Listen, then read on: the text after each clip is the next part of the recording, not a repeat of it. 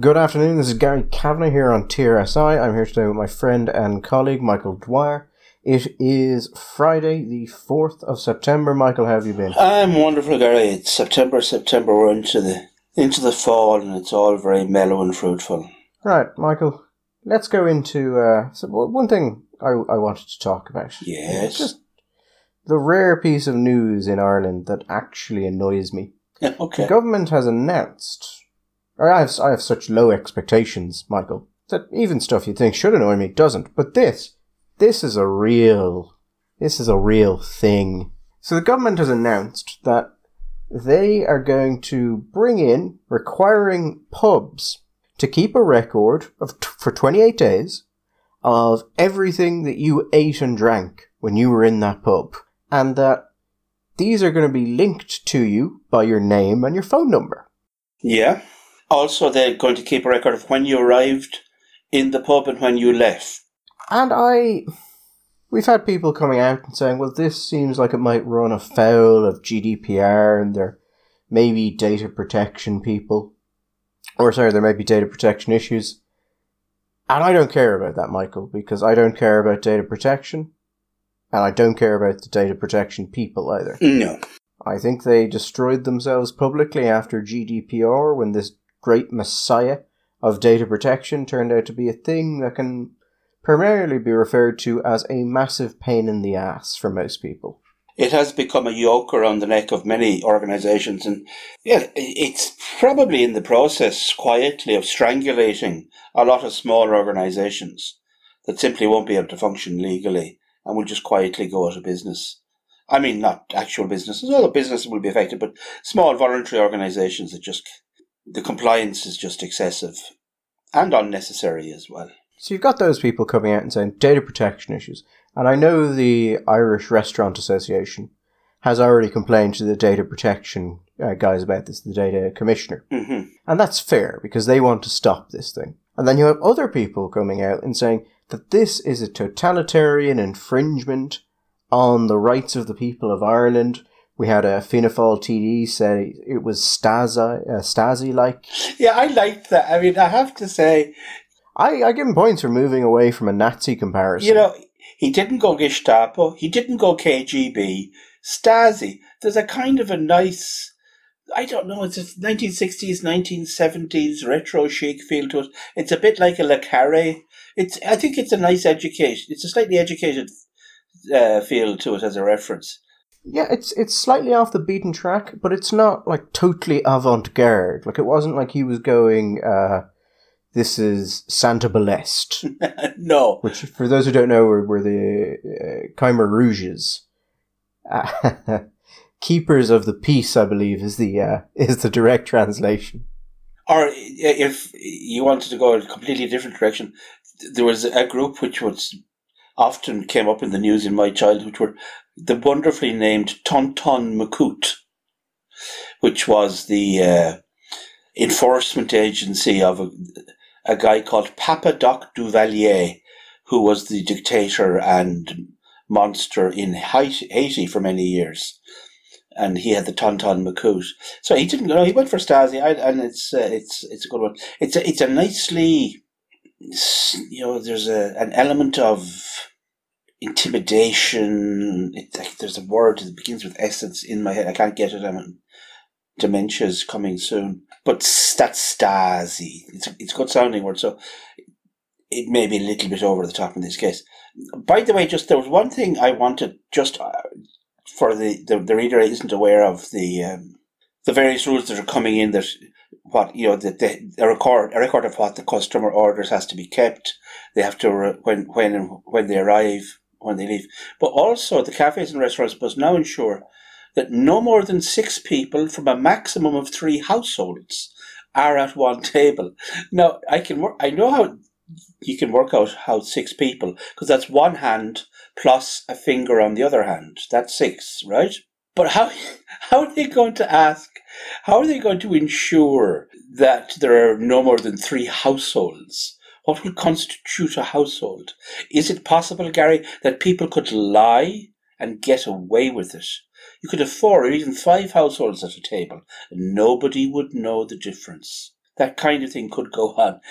I mean, why would you make a rule which is literally impossible to keep? Well, I mean, the regu- the regulations just say, well, you, you keep it so the guards can inspect it, or anyone appointed by the HSE can inspect. Yeah, because that's that's what we need. We need to. Also, uh, we the ministers come out and said that this needs to be tied to a name and a uh, a number of someone. yes, But when you read the what they're actually talking about, when you look at uh, section one C, it says make a record of the substantial meal or meals ordered pursuant to the regulation eleven, blah blah blah, by each member of a party of persons. So that doesn't sound to me as if you need the contact details of one person.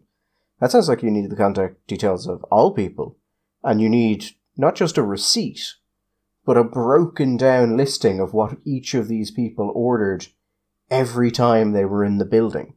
yeah, it's going to be a lot of receipts hanging around the, or else you're going to have to love a, a ledger because obviously, as we said, GDPR issues. Nobody wants to keep this on computer because, you know, then you're going to have GDPR problems. I I would love for some nice, bad tempered forensic kind of a journalist to sit down with whoever's idea this was. I imagine it was Stephen Donnelly's, the Minister for Health, and go through it bit by bit, just pick it apart and explain how precisely this is going to prevent the spread of COVID. Well, that's the thing. The people who are saying this is tyrannical overreach, I don't give a shit about that either. Because we, we don't even get to that level of analysis with this. My issue with this, my, my, the thing that annoys me about it, is that it is so fundamentally fucking stupid. Because, do you remember when they brought, they brought in the regulations on substantial meals, which this thing is meant to check, with basically no scientific backing Yes. they wanted a way to try and enforce social distancing and to limit the amount of people who could be in a facility. And instead of just fucking writing down there can only be this many people in a facility or a facility must be set up within these guidelines and that can be subject to inspection Yeah. they did this. They they took this nonsensical piece of shit and tried to update it and use it for an anti-COVID guideline, and it doesn't work. It's nonsense. What this It is ridiculous. And instead of just saying, you know what, lads, that didn't work, we'll just replace it with something saying, look, yes, you can open, but you have to you have to abide by certain conditions Yeah. as to numbers, which is what this is meant to do. But they're treating pub owners and by extension the public like they're fucking children who you can't just say, look, lads, be sensible with this, and we will inspect your premises if we feel you're not. And instead of changing it, they've doubled down and said, no, what we need is, is some sort of national database of every piece of food and drink you consume. Which seems totally unworkable. I mean, how do you ins- a, a- a guard can come in and inspect this for up to 28 days. What is he going to do? Give us every one for Michael Dwyer for the last 28 days that he's been in this pub. Uh, yeah, who exactly is being investigated here? I mean, what's the okay? Let's let's establish for a start that one thing that it seems to me that's transparent, transparently the case is that this is not actually about any kind of new insight on how to prevent COVID, but rather they have discovered that there are people going out to, to bars in Dublin and are sharing small dishes of hummus between them and that that is constitution that constitutes a substantial meal and they can go on and do their drinking. And this they find upsetting. What they're actually upset as is that they feel that the rule regarding the substantial meal the 9 euro is not being properly observed. It's nothing to do with covid. It's a fact that people are oh getting round the rule or not looking and understanding the full spirit of the rule. So they're doing this. Now you raise a very good point. Who precisely is this aimed at? Now if you keep a till receipt and you have to ensure that there's going to be X number of dinners, X number of substantial meals, and you're keeping a record, if you're going to break the rules, Gary, why, why would you keep a record to say that there were six people at this table, but only three of them ordered food. Why wouldn't you just there were three people at the table and three of them ordered food? What are the guards going to do? Have some sort of forensic accountant with them? Who goes, okay, now show us your books. The guards don't have enough forensic accountants to actually pursue white collar crime and serious fraud in this country, a subject we have talked about before. They should have far more supports. This, I, it's nonsense. Guards are going to sit into a, a busy pub in Dublin with two biscuit tins full of receipts and rest and, and sort of and bills of fare food meant receipts or whatever bar receipts because the bar receipts presumably would have to be compared to the food receipts to make sure that the number but how would you know i mean we're not we're, we're told you can only be in the place for a certain amount of time gary but you're not told how many drinks you can have in the certain amount. So if you go in you're an hour and a half. There i know people who could in a space of 90 minutes happily consume 10 or 11 pints. I know other people who would have three pints or a couple of gins or a couple of glasses of wine. So the number of drinks consumed is not going to tell you or be indicative in any way of the number of people that were actually there. So the number of people that were there would indicate the number of meals that should have been consumed. I, I, I, just the very notion that you're going to try and do it anyways, just bollocksology stupid. Say to the pubs, listen, we don't want people up at the bar. We don't want people standing up. We want everybody sitting down and we want social distancing maintained. That's the rules. Social distancing, table service only, or something approximating table service. And then away you go. If you if you can do that as a pub and open, and you feel like you can do that and make money, well, open up. If you can't, then then, then don't. But away you go. All this makes me think is that they have no idea what they're doing. And when it turns out that something that they did because they had no idea what they were doing, and also they kind of wanted to get a bit cute because they didn't think that, well, we'll just put out these regulations and people will actually abide by them, instead of going, is this working? They just double down. And th- they, I mean, yeah. if you are a pub owner and you have to have these records ready for inspection by the Gardaí, do you have to have them in a format where a guard can easily find a particular name? I mean, are, if you've ever wanted to become a, like a, a research archivist, now is your opportunity in the pub trade. And it seems I, I don't. What does this achieve? What does it do? Why would they be looking for a specific name anyway?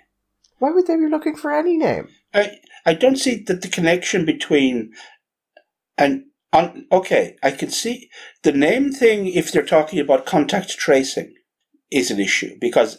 But it, that's that's a different thing. Then you, if that's the case, then you need to start grouping these things depending on on time as well. I don't know. It, it's like this is going to start getting really complicated. I, I see people being like, "Oh, it's just you know print another copy of a receipt." Like, no, they want identifying information on these things, and it looks like it will have to be broken down. So like it's an itemized listing. I think, I, you know, yeah. actually seeing this, Michael, makes me a lot less sympathetic to Donnelly about uh, Fionn Sheahan calling him the biggest bullshitter in the Dáil the other week. okay. Because you know, this is absolutely like a McKinsey. I worked as a management consultant for.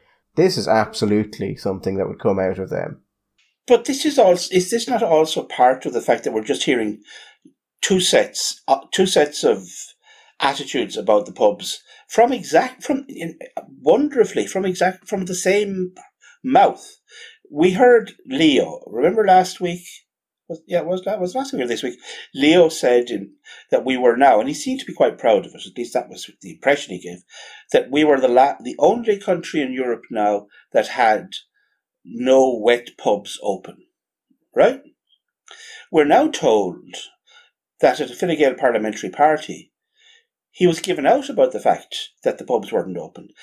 At the same time, we were hearing noises from the government saying, mm, the pubs won't probably won't be opening in September. You know, we have to get the schools open and we keep the pubs closed because we want the schools open. Now, barring their suspicion that the teachers were going in with massive hangovers and this was in some way affecting their performance in school, and we're not quite sure what the connection between the pubs and the schools was. But again, maybe Donnelly or somebody from the HSE could explain that to us with more clarity.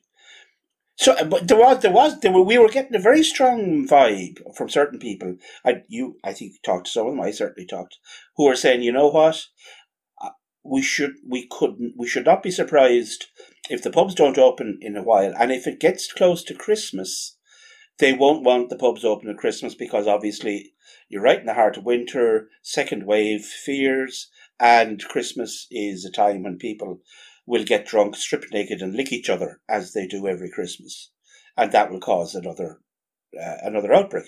So that they were suddenly looking into the possibility of the pubs not opening until next year. Now we have them complaining about. We have these voices from Fine Gael. I love and Leo. I said today on Twitter. I thought, I Leo is just having such a good time. He has never been so relaxed. He is really enjoying being leader of the opposition. And he's being a very effective leader of the opposition. I think more effective than Mary Lou in many ways. But one of these days, he's also going to have to notice he's also the Taoiseach member of this government. And there's only so much speaking out of both sides of your mouth that you can do at any one time. So th- this is uh, the incoherence is getting it's getting to the point that they're starting. I think there, there's a real risk that people are going to start to get really fed up, and to maintain the social disciplines that you want, that the government wants to maintain the behaviours that they want, requires the sense of people being in this together. And that's fraying badly now. This has gone to a ridiculous extent. Like, this is not a policy that they can explain in a rational way that any decent reporter couldn't kick to shit in five minutes. I mean, if we had the like of a Paxman or something, can you imagine Donnelly sitting down with someone like that? Oh, I, I would trying to explain this policy and the substantial meal policy and how there's not really anything behind them, but they, you know, they had a hunch that this was the right thing. I would love to see Paxman do it or Andrew Neil. To me, this is an absolute classic example of the old political cliche. The politicians sit down and say, We must do something this is something, we must do it. But it's just, it's activity. It's something to put on a paper. Something to say, oh, look, we're on top of it. We're doing something. We're minding you. Yeah, they, they, they, they, I think this is just a feeling we have to do something. Okay, that was a bit of a bollocks. But Fine Gael did that, not us. So now we've got to do something. And I just, I don't have the feeling that going around telling people that, by the way, we're going to minutely log every drink and meal you have outside your house. There's just going to be a, a series of databases all over the place with that about you uh, is going to make people think, you know, that sense of goodwill towards government that might be useful to have come winter. Then again, it probably won't be this government. So I know. I still think. I think I'm. I'm sticking to my prediction that Leo won't want the job back until the weather starts getting good after Easter. But also, I, do they do they have a bit of a, a, a hatred for the public house, and in fact for alcohol generally? It, underlying all of this, like I know that people when they drink become disinhibited and perhaps are more likely to engage in risky behaviours and therefore, but either you know bite the bullet and say, okay, no more drinking, that's it, stay at home and smoke doobies, but we have this the other proposal. You saw the proposal that concerts they would they were considering having we would ha- uh, have concerts would be okay, but there'll be no you couldn't go to a concert with drink. Here's the thing, Michael. When you look at the European regulations for COVID nineteen, yeah, we are now a fairly substantial outlier oh. on the severity of the measures we still have in place. Now, part of that is because we handled, let, us rephrase that, Fine Gael handled the initial stages of this really poorly. This, this immense crackdown now sees us performing worse than several of European countries who have much laxer requirements upon people now. And also, this policy achieves nothing. There is no conceivable benefit to public health that this will generate unless this is a roundabout way of getting pubs to just go, you know what, it's not worth opening. And what public benefit is served by that? I mean, to your knowledge, if we go back over the last number of weeks where we have seen the increase in the number of cases, now that has also happened at the same time we've also seen the increase in the number of tests.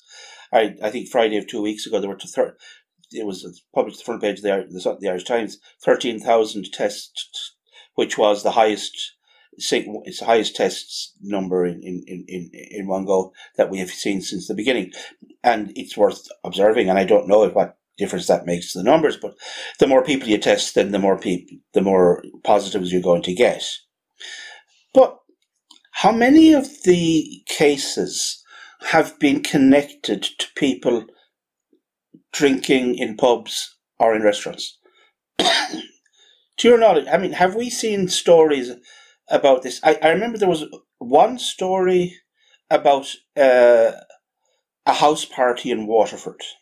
Now, I haven't heard any other stories about house parties, even though we know that ha- house parties have been the other great enemy, and we've seen the vintners on the other side suggesting that the, uh, as we, we mentioned before, that the off licenses maybe need to be controlled because people are buying drink in the off licenses and having house parties. And house parties were obviously a big problem.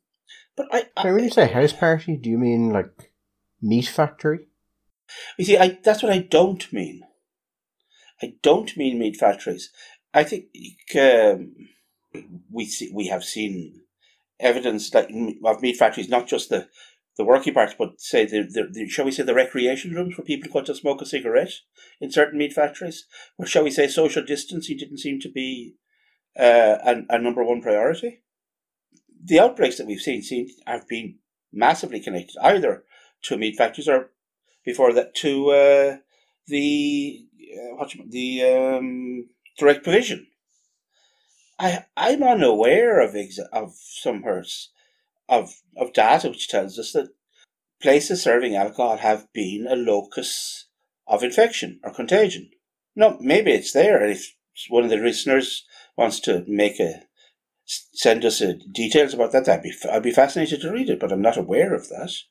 And if if they are not a problem, then then this very much seems to be an answer to a question that nobody is asking. But uh, this this I, I think is uh this did legitimately annoy me because you know do you know what the worst kind of a bad policy, Michael, is?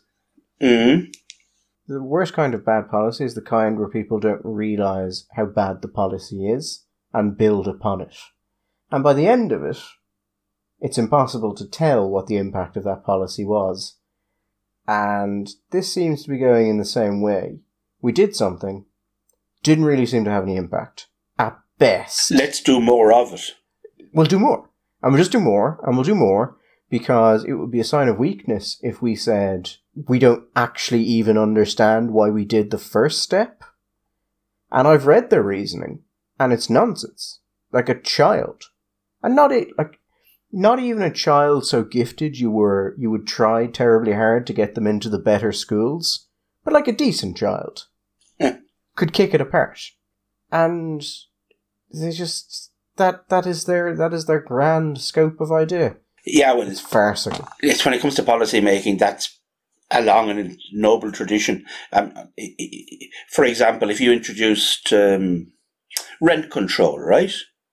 And the rent control didn't have any effect on homelessness or the ability of people to get a house. Then you say, okay, the problem is not that the policy is a bad policy, you just haven't had enough of it. If you introduced a minimum wage and poverty didn't fall, you'd say, it's not that minimum wages are a bad idea, we just need a bigger minimum wage if you took over, you nationalised the banks because you wanted to help people build houses, you wanted to stop financial speculation, and none of that happened. You say we just need to have more control. That's what governments do. That's what politicians do. They never have a bad idea. They only have an idea which hasn't been sufficiently supported. So you keep going, you keep going, because otherwise, what are you going to do, Gary? Say, do you know what? We made a mistake. It was a bad idea. Now, we saw an absolutely bizarre scene in Germany. I don't know if you saw that, where the, a minister in the government in Germany came out and said, you know what? Uh, we made a re- we made a mistake with the lockdown. It was far too extensive and severe, and we, if you know, if we did something like this again, we wouldn't make that mistake again. That kind of madness. You saw the scene in in Sweden where the minister came out and said, "You know, we made a mistake on care homes, nursing homes. That was our fault. We let the ball drop. We didn't pay enough attention there, and people died, and that was our fault." Thank God nothing like that ever happens in Ireland because politicians don't make mistakes, so they never have to say that they were wrong and they never have to say they're sorry. I, I would legitimately love to understand what this is because it's it serves no purpose. It achieves nothing. It can achieve nothing. I mean, what, just like just on a political level. Yeah. Ignoring your, what do you think this is actually meant to achieve? Because it has, to a degree, I can rarely think of in Irish politics, totally fucking stumped me. Well, I go back to this. What I I always think go back to the simplest and most obvious explanation, Gary, in any situation. It's like when, I, when people say, oh, it's because they're all wicked and they're all conspiring. No. If you have a choice between a, a, politician being stupid and being malicious, I always believe they're being stupid. I think that's the normal, the charitable explanation. So why are they doing this? Okay. I think it's a little bit analogous to the situation, say, if you look back in a lot of countries in February when this the pandemic was coming towards us but hadn't arrived, right? There was this, not a lot happened. There was a sense of waiting for us, so people didn't do anything. We're now in a situation where the numbers are going up. Now we had always expected that the numbers would. In fact, that had been the prediction. We would have the lockdown. We would protect the health system. We would stop people going into ICU. We wouldn't, the, the system would not be overwhelmed. So we would flatten the curve. And then gradually we would reopen the economy. And as that happened, you would have a number, the number of cases would go up. Now, because the, the curve was flattened so successfully that we'd actually, the problem was we got down to a, a notion where we briefly believed, do you know what? We can actually extirpate this virus completely. We can be like New Zealand. Now, New Zealand, as it happens, has had its own recurrence, so it didn't happen. I, I must I must check the figures, Michael, but I think we get about is it two hundred and fifty to three hundred percent more international tourism than New Zealand does in an average year, which would seem problematic. Um, from the side of controlling this virus. Totally. Well, it, it's not. I think it's not just tourism actually, because tourism has fallen. We're we're down ninety percent on flights. It's not. I think the problem for us isn't so much tourism, but rather the fact that we are a small, extremely open economy, which is also the headquarters, for example, are an important centre for very many international companies American companies, but also not not just American companies, pharmaceutical companies, banking companies. We so we're always going to have people coming in and out of this economy in this country if unless we just want to shut up shop completely. But yes, I think if New Zealand gets three million tourists a year, we get something like eleven million tourists a year, something like that. I, I the numbers off the t- out of my arse but yeah, the, the, the percentage wise, I think you're about right. So what the problem is now they bought into this notion that we could extirpate the thing, and we can't. The numbers are going up. Now, it's worth pointing out that while the cases are, in, are, are reoccurring, the numbers of people that are dying from this, thankfully, are staying very steady, very low. The numbers of people in hospi- being hospitalized and the numbers of people going into ICU are staying steady and are staying low, as is happening in the rest of Europe. So if you're if you are following hospitalizations and people getting sick and people becoming seriously ill, then we're not in a dramatically worse situation. Now, the fear may be that if we don't take action, that that could return. That's a maybe a legitimate fear. But most of what I think there's just this sense that they have to be seen to do something. We, whether it's rightly or wrongly, uh, politicians, I think, that we expect them to be active, to be actively doing things all the time. I think they're wrong. I think that if they if they engaged in reasonable and honest communication with the people saying, listen, this is the situation, this is why we're doing this, we're not going to be taking any more radical steps. We're we're in, we're going to try and boost our testing and tracing. We're going to be in, trying to react very quickly to where there are problems. But like say the lockdown in Kildare, right? Was there any practical purpose to the lockdown in Kildare? Well, it was later in Kildare, Laois and Offaly. Did that actually serve a practical purpose? I mean, the thing there is, I, I don't think it was effective. I, I don't think it was effective at all. But you could at least make an argument as to why it would be effective. Now, I think on a practical level, it was it was never going to be run out. I don't think it was a good argument, but there was at least an argument. Whereas this, I don't think think they've even bothered to make an argument. And if they think that if if this is some weird thing to get just get everyone to abide by the meal thing, which is in itself farcical, just say that. Just tighten the regulations on that.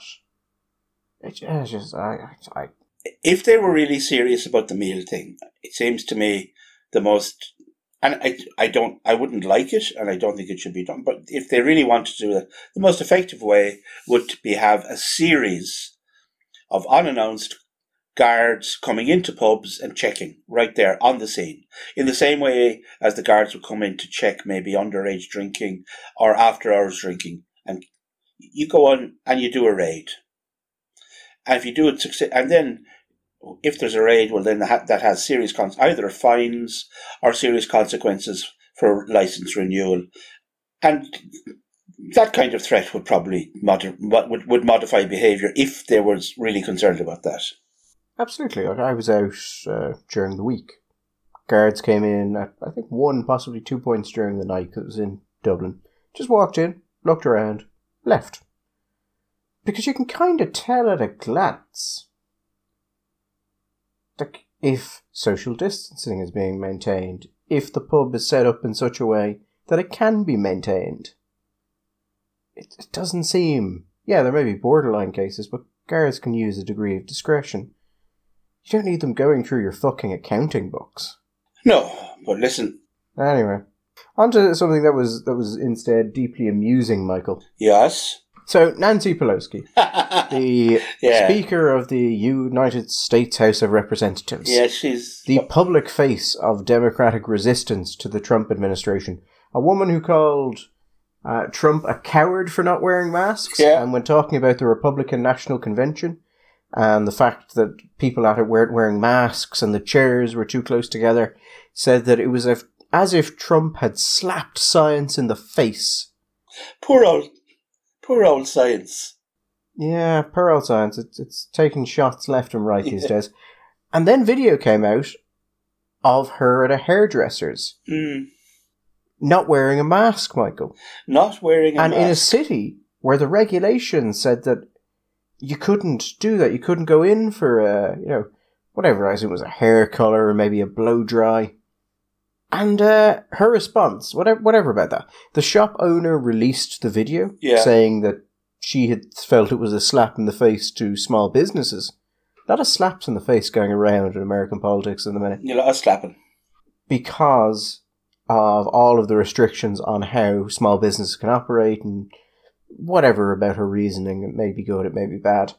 And Nancy Pelosi's office came out and said that yes, that did happen but she was assured by the salon that they could see her. And and remember, Michael, this this is one of the most powerful Democrats in the country, intimately familiar with the law. The third most powerful politician in the United States. By law of succession, yeah. So it's Trump, then the vice president, then her. And she says, to paraphrase this, I'm I didn't know I couldn't do that. Yeah. And then demanded an apology from the hairdresser in the salon. You know what? Over here, people were kept on going on about, in uh, tones really of admiration, grudging or otherwise, about Phil Hogan and his brass neck. Or as, as one person observed to me, he must, he has, he, he what is it? he's as tough as a jockey's balls or something to that effect. That, but he has nothing on Nancy. Nancy has turned around and said, not only has she not uh, gone into some terrible mea culpa and exposed her, her breast to the nation and poured ashes on her head in penitence. No, she's demanded an apology and has accused the shop owner of engaging in some kind of nefarious attempt to entrap her. Now, did you see? Uh, there was a, a lovely, a lovely little sideline on this. The actual hairdresser, I think, who was dressing her hair, has. Uh, He's found some very expensive legal counsel somehow. He has a legal team. Now, I, I don't know how many what hairdressers. I mean, I'm sure Nancy goes to a very, very expensive hairdresser, but it's not many hairdressers who are not actually involved in any criminal activity. It's not like this man has been charged with a well publicized murder or anything, but he has a legal team around him. It, it's almost as if somebody provided that uh, facility, that resource for him, in order that he should be able to make the right comments. But uh, yeah, it is it is shocking that a um, that a hairdresser would find uh, legal representation so quickly after uh, it became a problem for one of those powerful people in America. Yeah, I, I also just enjoyed the fact that our poor old gobshites go playing golf, and not one of them attempted to suggest really that they didn't. I mean, Hogan kind of, well, not really, but none of the others really attempted even to, to to say that they didn't know what the rules were. They said, well, this was said to us, and well, that seems to be all right, but I know we shouldn't have done it. And very, she has been absolutely no. Well, I, how how is a defense for this woman who is from this a Californian, native Californian, to say she didn't know what the rules are, and that's okay. But I think, I mean, the in the Gulf thing, you did see people come out and say, "Well, we were assured by this federation or that federation that these rules were in place." but none of them had the balls to go, and therefore I demand an apology. How dare they do this to me? That's. it's brassneck. It's. Uh... Yeah, I mean, you gotta kind of admire it, though, and it seems to be working. Of course, at this point in America, facts don't matter, and no one cares. It's all just raw tribalism and hate from both sides, so. It, well, you know, it's a funny thing, isn't it? Here we are, the 4th of September, September, October. So there's two months and a little bit left before the actual vote of the presidential election. And there's the sense that we are now getting in to the end of the election. Whereas if this was Britain or Ireland, we'd be a month away from the election ever happening. So yes, we are we are now in a in, it's it's a po- in, to the extent that there's ever any there's any news left in the world in the United States. We're certainly post news at this stage. Everything is editorial, but still, it's it's not a good look. No, no. I mean, it's it's it's not a great one. On another little fun little American story, Michael. Mm-hmm. This is just something I, I came across today, and uh, it's something I, I think the listeners should do if if they're bored. Go onto Google and throw in the phrase American inventors. I just look at the, the people who come up. It's a it's a cornucopia, Michael. Yes. Of American inventors but I, I did notice something weird in that when you do it, these you know these images of inventors come up, and you can click on them, and the, Google will give you more information, particularly about it. And I remember looking at it, and I was like, nine of the first ten of the, the first sheet of images it shows you are black. Yeah, it's it's curious. The very first one is Thomas Edison. Now that's he's I suppose we would regard Thomas Edison as the, the inventor par excellence. But then, yeah, we have uh, George Washington Carver, who I'd heard of. And then we have uh, another. Did a lot more than Peanuts. A lot more than Peanuts. A lot of important people. There's Madam C.J. Walker, about whom I remember seeing a, a, a film. She, she was a, a million a millionaire, made herself a millionaire by selling cosmetics door to door to to to black women. And I'm sure she was a tremendous businesswoman and an entrepreneur and a pioneer in her day and to do what she did at the time that she did it for a, a woman, let alone a black woman, was an incredible achievement. But I couldn't see quite what it was that she invented, particularly if, and we're not, we, which this list is not done. We it would seem chronologically or on the basis of uh, is not alphabetical. She comes ahead of Alexander Graham Bell. Comes ahead of Henry Ford, No, Samuel Morse, Simon. Now, I would say Alexander Graham Benjamin Franklin. Alexander Graham Bell, of course, you know, whether or not he invented the telephone at all. If you ask an Italian, they will say Meucci invented the oh, telephone. God. And actually, they're, they're, they're probably right. It seems that what Bell, Bell kind of hit the thing, and Meucci didn't have the money to apply for the patent, and, and Bell did. No, we're not. We're not having another podcast destroyed by the Bell Meucci debate. but yes, indeed, as you say, Samuel Morse. Uh, And uh, look, I, I think when you go through it, and like the first 20 or so, the thing you notice is nearly all of them are black. And this is, is just a sort of weird thing, and it's something I'm particularly interested in. How, because Google are not an unbiased displayer of information. Nikola Tesla. Heavily curtail and, in cases, modify and reframe things that you put in as uh, that you would like to see. And I don't think people often enough realize that this is being done, but Google themselves freely admit they do it. It's not a secret. It's just that people. It's like when I say the National Union of Journalists in Ireland. And this is actually a bit of a problem for Gript. The National Ju- Union of Journalists in Ireland has been a pro choice organisation for decades. Correct. And they don't, it's, it's no great secret, although it, a surprising amount of journalists themselves don't know that, but you can go and you can see stuff on their website and promotion of pro choice events.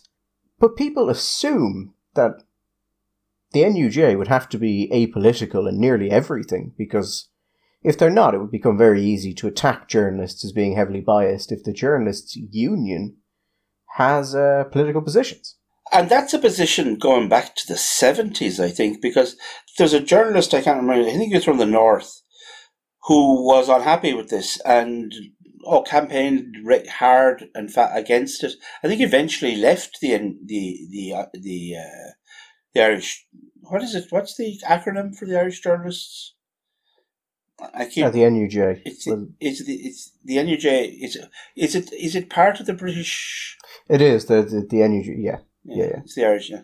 So it's part of the NUJ. He campaigned, and eventually he left the NUJ. And now, the, you'd say, well, what difference? I don't know if it's still the case, but it was a problem for a long time because the NUJ was a little bit like Equity, the actors' union, in that if you wanted to get a press card, you had to be a member of the NUJ and to be a member, but you you couldn't it wasn't you couldn't just join the NUJ. You had you to you but to be to get a job in journalism you had to be in the NUJ. You had to it's a bit like an you had to be to be an actor you had to be in equity but you couldn't get into equity unless you were an actor. So there were income there were things about this a proportion of your income that had to come from writing and stuff. So the NUJ was an important organisation and there, there were things you couldn't do unless you were in the NUJ. So it, meant that uh, presumably a number of journalists had to ch- ch- swallow their their their uh, their principles, at least compromise themselves to be part of an organisation which was an active campaigning organisation on the issue. And an, an issue which in Ireland at the time was, I mean, for a long time, a very divisive issue. Uh, it, yeah, it, you would have thought. It's funny. I was I, I was listening to a, an, an interview with an American journalist today, who was talking about the change in reportage in the states. He said the funny thing is that once upon a time, if you're someone like me, in a way, you went into journalism because you wanted to get away from politics. Part of your job was to make sure that nobody really knew what your politics were. They might speculate, but that your job was to report the facts in, as as best you could, and then let other people speculate. But you- never wanted people to know for certain. That was the job. That was for columnists, think pieces, editorials, not for not for a journalist. He said, now, of course, it's every you have to have. It's pretty well every report is ultimately an opinion piece. I think, yeah, I think that style of journalism was, was ultimately a bit of a, an aberration of a very particular time period. And that the standard, I think when you uh, historically, it doesn't go back that far, depending on what form you're looking at. Yeah, But newspapers have not tried to be unbiased. They've not tried to be apolitical. When you look at some of the shit that Pulitzer got away with, like Pulitzer tried to start a war. Well, that's uh, Pulitzer. Or who was the what was the who was the great American, the great American uh, newspaper guy Orson Welles satirized him in Citizen Kane. And there's a that Oh, Hearst. Hearst. There's that line which is supposed to be a line from Hearst in, in Citizen Kane. Says, "You provide the war, I'll provide the coverage." Well, actually, you know, it was unfair to say that Pulitzer tried to start a war. Uh, Pulitzer and Hearst, there is a fairly strong argument, did cause a war. The Spanish American. Yeah, the, Spa- the Spanish American War, which uh, Now, they were closely involved. whether or not they actually did that, but well, that's yeah. it uh, it gave it it, it was uh, if nothing else it it, gave, it probably it was at least in part responsible for Teddy Roosevelt becoming president. My personal view is that there's nothing wrong with journalism that takes a side on things, as long as it is made absolutely clear to the reader that there is an editorial line here. Like Gript, you can go to Gript's About page, and Gript will tell you what its editorial line on lots of things is. Yeah, And you know that. My problem is with journalism that says it is apolitical and unbiased. Like, let's take the New York Times. And then you, you read stuff in it and you sort of go, that's not unbiased. That's not what you say this is. This is misleading to the readers.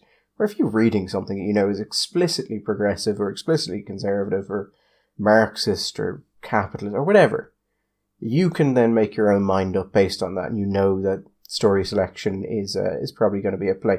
But on the on the Google thing, and and why we got to the NUJ, people pay nowhere near enough attention to things that deliver information to them and assume them to be unbiased, even when those groups will maybe not publicly say they are biased, but will, if you look into it, have said somewhere that these are actually the things we do. So, if you pull up a list of of American inventors, and nearly all of the top twenty are black, something is happening there to do that. yeah, well, that's, it's a choice, obviously. And this, this is only a small. There's tons of stuff. People have people have spent years pulling together stuff, different things that if you throw into Google, will bring certain results. And Google themselves have have openly talked about manipulating certain results that they deem to be particularly problematic. But I did I did think it was a bit funny in that you have to get like let's say uh, Garrett Morgan is the fifth inventor it lists. Yeah, Wikipedia says his most notable inventions were a three position traffic signal and a smoke hood, notably used, excuse me, notably used in a 1916 tunnel construction disaster rescue. Important. yes, You get to about 23, and, uh, which requires you to click through multiple, you know, show next images. Uh, Henry Ford. And it doesn't, Wikipedia in that little thing it tells you about the inventors, doesn't even bother to say what Henry Ford invented. One, because we know what Henry Ford invented, and two, of the things we don't know about, there are quite a lot of them. What what we what we say? Henry Ford invented what the the the, the mobile production line is that it? I mean, you have the production line, you have multiple innovations in the racing and car field, obviously. Yeah, You also had then he had the um, he had an airplane company, which I believe he has a couple of patents for as well.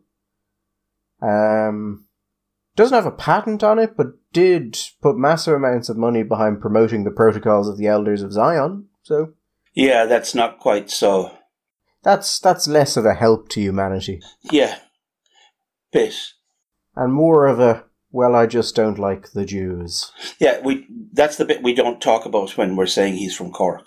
Yeah, yeah. His his publishing company published a four volume set of books called "The International Jew: The World's Problem."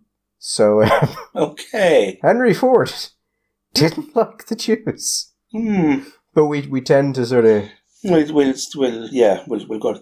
Actually, um, speaking, uh, I don't really know if I want to say this now, but um, tangentially speaking of uh, shall we say, rough that area, there is actually a little bit of good news, or what could pass for good news, I suppose, these days, um, with regarding the Middle East and Israel. If is where we mentioned the Jewish people. Oh, is this the non-historic historic agreement The- that Yes, everyone wants to know Joe Biden's views on? you know, we're talking about brass neck. There was something genuinely. There was comedy about that. There was Was proper. the Irish Times who did that? The Irish Times did that, and I think I have a feeling the RTE might have done something. So just just for the listener, in case you missed this, when there was there has been a deal signed between uh, involving Israel, and it was brokered by the Americans, by by the Trump administration, and I think it was either RTE or the Irish Times. I think it could have. You, you could be right. It could be RTE. And this deal came out, and no one wants to say. Obviously, you can't say Trump did anything good, but certain people were saying that this had the potential to be a truly historic deal. And let's just say it was RTE. So RTE uh, went and, and found a statement from, I don't know if they asked Joe Biden or they got a statement from Joe Biden on what Joe Biden thought about this deal that he had nothing to do with and which he was in no way attached. Yeah, I think they got a spokesperson for the Biden campaign who gave them a, who gave them a statement. Now, the, the, the, the initial deal was with uh, normalizing relations between Israel and the United Arab Emirates. Well, on the foot of that deal, Bahrain has now started uh, the process of normalizing in, relations with Israel. I don't. People may have, if they have, if they're on social media, may have come across little bits of video yesterday and the day before, or, or, or possibly the day before, of uh, flight, an airplane flying, and there was an El Al pilot saying shalom and welcome, whatever, and it was a flight between uh, Israel and the, the UAE. was the first that had happened, um, possibly the first ever. Anyway, there was another little bit of news attached to that, which was that now the Saudis have are now allowing Israel and Israeli flights to use their airspace, which again is another straw in the wind. Whether or not the Saudis are in a position The, um, To the re- Iranians are taking this very poorly. they're not taking it well. The uh, Khamenei, you'd have to say, what would be characterized in some quarters as slightly anti-Semitic. Oh, you mean the reference to the Jewish member of Trump's family as that Jew? Yeah, for example, uh, they they're not at all happy. but uh, Bahrain are doing it. The, the Saudis look like they're they want to do it. UAE is doing it. There are other countries in the Middle East that are looking on and doing it. it's actually uh, from the deal itself is, is is interesting, but from a geopolitical perspective, it's really interesting. I think it could have been on the podcast, because I know I've had this conversation with a couple of people, maybe a year or so ago, maybe probably slightly longer, maybe two years now, about how Iran's power gave Israel a great opportunity to normalize relations with a lot of other countries in the Middle East. Yeah, because Iran, uh, through its, uh, shall we say, expeditionary forces and support for groups not terribly supportive of other regimes in the Middle East, had pissed off a great deal of its neighbours, and they wanted to maintain a balance of power. So it gave Israel a great opportunity to normalize relations. So Iran is, is hitting the roof because they don't want this. there are all sorts of historical, cultural things going on here. Iran um, never had good relations with the Arab world. The, they're Persians, Farsi. They're the imperial. They were an imperial power, and they're Shi. It's a Shia nation as opposed to Sunni. Most of the Arabs are Sunni. Also, on top of that, there is something that's probably forgotten these days. But Israel had very close relations with the Shah, and the Israel military had very close relations with the Shah's army and other aspects of the Shah's military. So the Israelis under the Khomeini regime were deeply unpopular, and the Israeli, the, the Iranians, and I just wanted to read a quote here in contrast. The Iranians have always talked about, you know, wiping Israel out and pushing Israel into the sea, which is the language of Hezbollah, who they support in Lebanon, but the language of Hamas who rule Palestine. Was it somebody made the point about the, the leader of Hamas? He's now into his 14th year of his four year term. But here's an, a kind, the kind of language that is very surprising in the Middle East. Israel is historically part of the heritage of this whole region. So the Jewish people have a place among us. And that's the Bahraini foreign minister Khalid bin Ahmed Al Khalifa. Now, when people, people, when the Trump deal was signed, some people said it was historic, other people said it's ridiculous, you can't call it historic. But, Michael, would you say historically that's the sort of statement uh, Middle Eastern foreign ministers have tended to come out with regarding Israel? Absolutely not, because one of the, the fundamental position in the Arab world was they like they would always pretend to have deep sympathy and understanding and uh, empathy for the Palestinian people when everything mm-hmm. they've acted has actually shown that they don't give a damn about them and they wish they would go off and disappear off the face of the earth. I, I think it, in many instances it was less don't give a damn and more actively, virulently dislike. Yeah. But along with that, that official position was the position that Israel didn't, Israel really should just be disappeared. So the language was, the Jewish people have a place amongst us. Israel is historically part of the heritage of the whole region. Now, that's coming very, very close to say, to recognizing the right of the state of Israel to exist. So yeah, I think that is historic. Also, on the other side, as we mentioned before, part of this deal was getting the Israelis to stop on their planned annexation of a very large chunk of the West Bank. So it's going to, I think it's, uh, it, you know, Obama, Barack Obama won the Nobel Prize for being elected president. But himself and his secretaries of state, various, were engaged in I don't know how many wars and illegal acts of uh, assassination across the globe and yet he was this dove of peace. I, has Donald actually initiated any military campaigns? So, the situation with Donald Trump and, and foreign military intervention is actually quite complicated because it's been a really unexamined part of his presidency.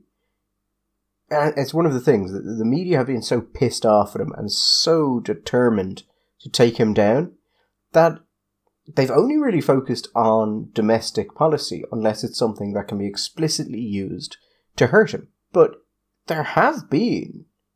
He hasn't started any new wars, but in some of the theatres in which the American military was already active, they have been given kind of new tools, new weapons, new toys, mm-hmm. and there have been a, a gearing up of some quite substantial decapitation strike style affairs, as we saw with the Iranians, actually, most notably.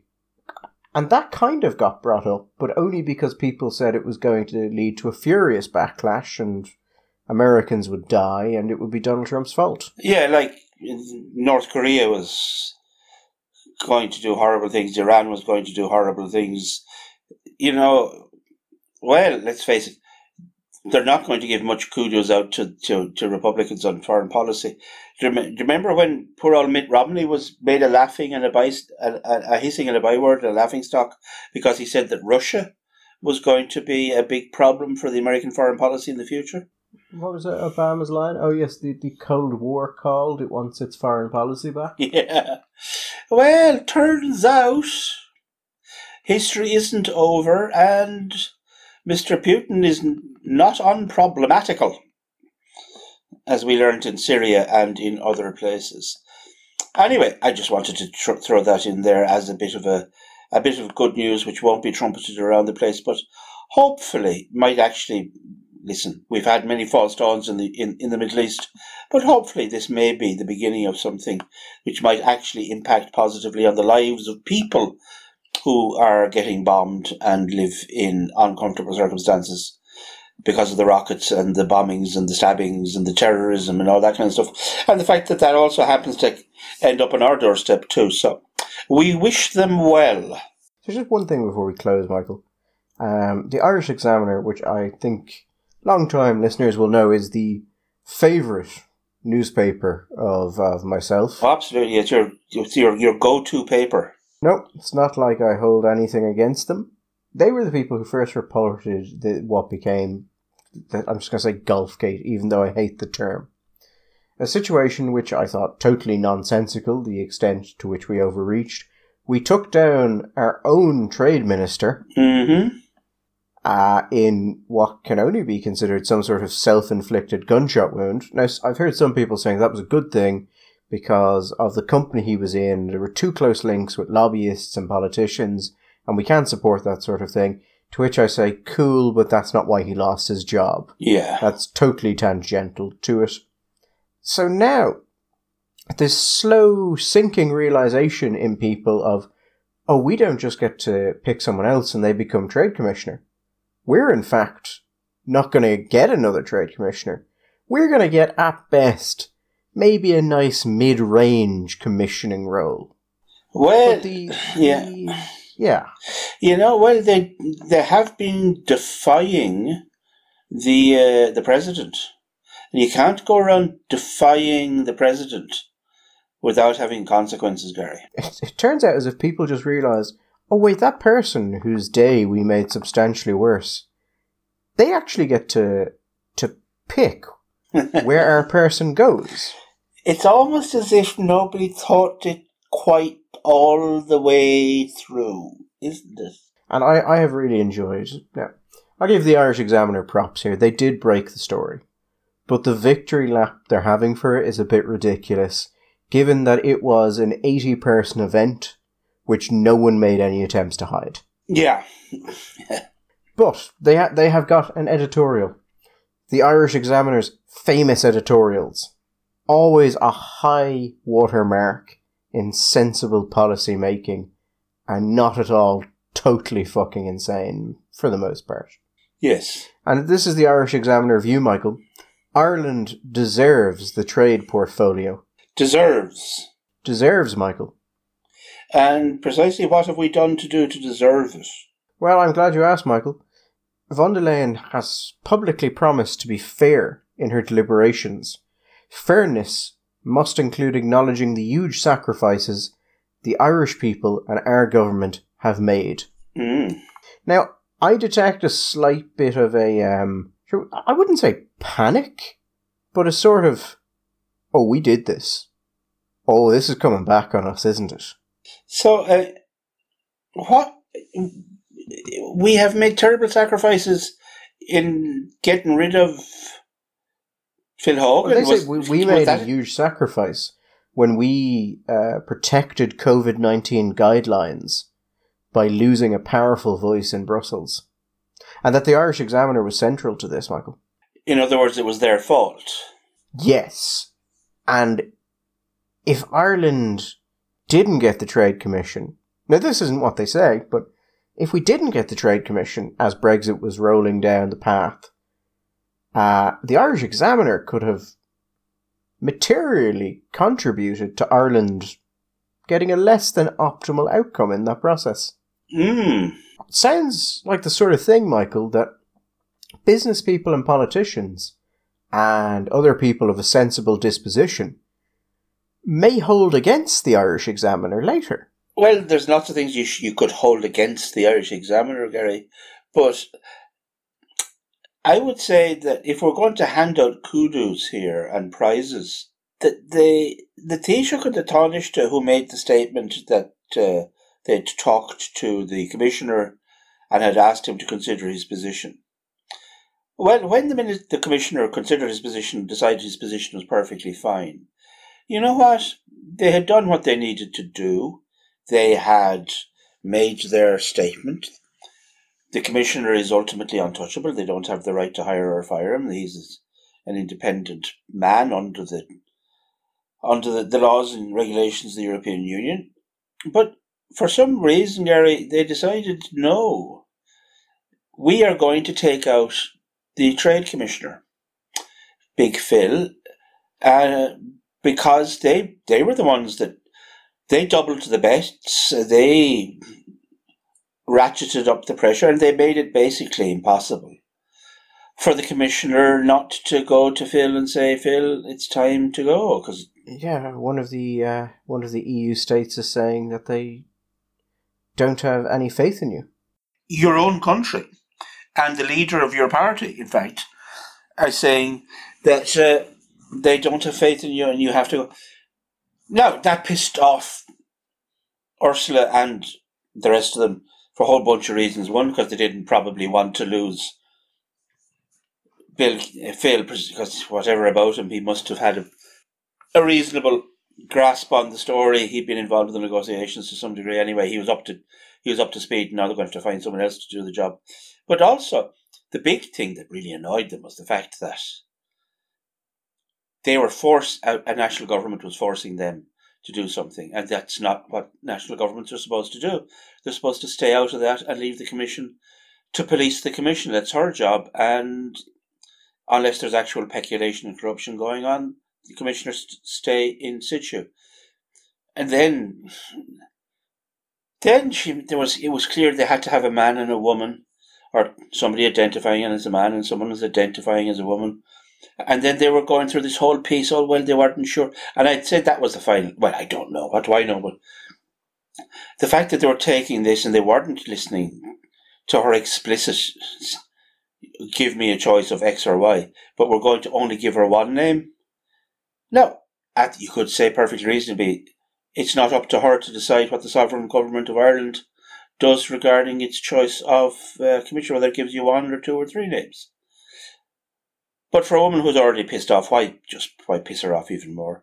Whatever chance you had of keeping trade, well, that went up in smoke right at that stage. There, there is a very complicated negotiation going on in at the minute with England or Britain. Now, high likelihood that just fails totally. Okay. But here's the thing: the idea that we could just pick someone, even someone who was very involved in the Irish side of things, but not in the same way as an acting trade commissioner was and slot them in without any issue was farcical from the start. It was clearly not how this was going to go. No, it wasn't going to work like that. It wasn't going to be just. No, they were going to pick someone, one of the other commissioners, who had been involved at some level with those negotiations and was familiar at, with the negotiations from the EU perspective and not from a national government perspective. So, yeah, you got Simon Coveney and people like that. But this is a different organization. These are different things. And uh, I just, I, I'd nearly forgotten about them saying they'd lost faith in Phil Hogan causing the resignation, because that kind of makes the um, the regulations on food in bars now a little bit easier to explain, with just a very clear, these people have no idea what they're doing. Not much. Just not much. No idea at all. Micheál Martin has spent twenty years getting into a position to realize he cannot function in it. oh well. Mean, he has he has no plans. He has no options. He just he has nothing. Why does he need a plan? He he has he's done it. No, no, he he thinks he's done it. He's still getting that that little asterisk beside the name, and now it just won't be first Fianna Fáil leader, not to be Taoiseach. It'll be last leader of Fianna Fáil to be Taoiseach. We'll, we, we will see where that sentence ends. you mean possibly last leader of Fianna Fáil? Yeah, who knows?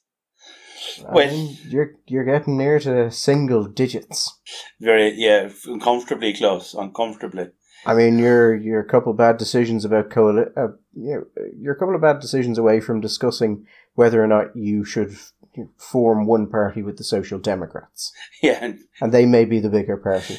Yeah, just oh, well, to hell with it, just join, you know, decide that the time for Labour has come, you know, for a hundred. There was a great line in, in this editorial, Michael. I loved it. And it said, uh, the choice of nominees will, of course, be central to whether Ireland retains the trade portfolio. Simon Coveney has made it clear his name is not to go forward in the list of two that goes to uh, uh, Brussels, which is to say they know they're not getting trade. They absolutely know. But here's the, the Irish Examiner's line. But the Commission President should consider the seriousness which we, in Ireland, take accountability, ensuring that EU commissioners play by the same rules as ordinary citizens. Oh, God. And then, you know, here's here's a great one. They just pivot, Michael. They pivot with no warning. This is the next two paragraphs. Yeah. If the President wishes to reflect on real and dangerous lawlessness, she needn't look no further than Berlin, where last weekend hundreds of far right activists attempted to storm the Parliament building in protest at COVID 19 measures. An alarming scene that many Germans thought had been confined to their history books, they waved fra- flags of the pre 1918 German Empire and broke through a police barrier. Wow. Now, I like the idea of just going. The, the thing about accountability and that EU commissioners should play by the same rules as ordinary citizens, that's one thing. And then the hard pivot to. Because a uh, fierce far right problem in Germany, isn't there? And we all know where that's gone before. Oh, yeah. Which. I'm not sure what the point of two, those two paragraphs are, Well, but I can't imagine she'll take them well. unless somebody has told them that the the person in, first in line for the the commissionership is a German, and this is the way they say, don't want to give them Germans any power. Yeah, you know, the Nazis, as if they didn't realise that the person they're talking to is German. and then they, of course, say, well, if she doesn't give us uh, trade, um, she would cause dismay in Ireland, but also risk the popular support that the EU enjoys here. It's a wonderful editorial, and I've yet to see a single person speak positively of it. I've talked to people who were in Brussels, I've talked to people who were in Ireland in politics. Both found the entire thing somewhere between laughable and just horribly misguided in the sort of way where you can't be angry, but you just sort of put an arm on someone's shoulder and go, "Is that? Are you finished now? Like you? Did you get it all up?" You know what? I mean, actually, it reminds me of an editorial written by a, a, a- at a different time, but also by a Cork newspaper, the Skibbereen Eagle, which famously, in a, an editorial reflecting on uh, the state of I don't know whatever was happening in Russia at the time, said warned the Tsar of Russia, the Skibbereen Eagle has its eye on you.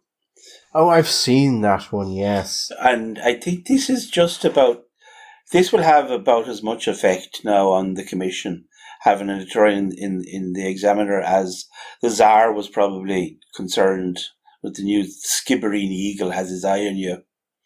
It's a remark. Well, sure, yeah, you have to write about something. I mean, I would also like to point out that there are some good people who work at the Irish Examiner, I'm but it does exist because the Irish Times needs to fulfill a printing order. there are some very fine people working in the Examiner. There's the uh, there's the lady that makes the teas uh, on every other day, and she's a No, no, there there are some actual journalists in the Irish Examiner who are decent. You're always Um, yes, no, I am, but I wouldn't say it if I didn't think it was true. Just not all of them, and definitely not the people who write their editorials. Anyway, um, I suppose we'll be back on Sunday, barring accidents or earthquakes or meteorites. Let's face it, we haven't had a bit, any horrible news for a while. So, That all just sounds like you're saying we won't be back because of your work ethic, Michael. oh no, no, my work Like, ethic. what, what is an earthquake going to throw you off? Am I going to get a text on Saturday night saying there's been an earthquake in the Kashmir region? I won't be there. Uh, no, uh, I was just concerned. You know, when the earthquakes hit Wexford, very often it affects our internet. Although here's a a fun fact. Well, I don't know, fun fact for you, but it's a funnish fact that seismically speaking, Ireland is the safest place in the world. We're in the Guinness Book of Records, the the place least likely to in to have disruptive or dangerous seismic activity. There you go. There are not many mentions of Ireland in the Guinness Book of Records, but that is one. And now we know. Well, however, barring earthquakes, meteorites, tsunamis, and or China going to war with India and disrupting our internet because of that, we will be back on Sunday with our Sunday Miscellany. Uh, otherwise, enjoy the good weather if you're having it, and stay safe and mind yourselves. And we will t- back on Sunday. All the best.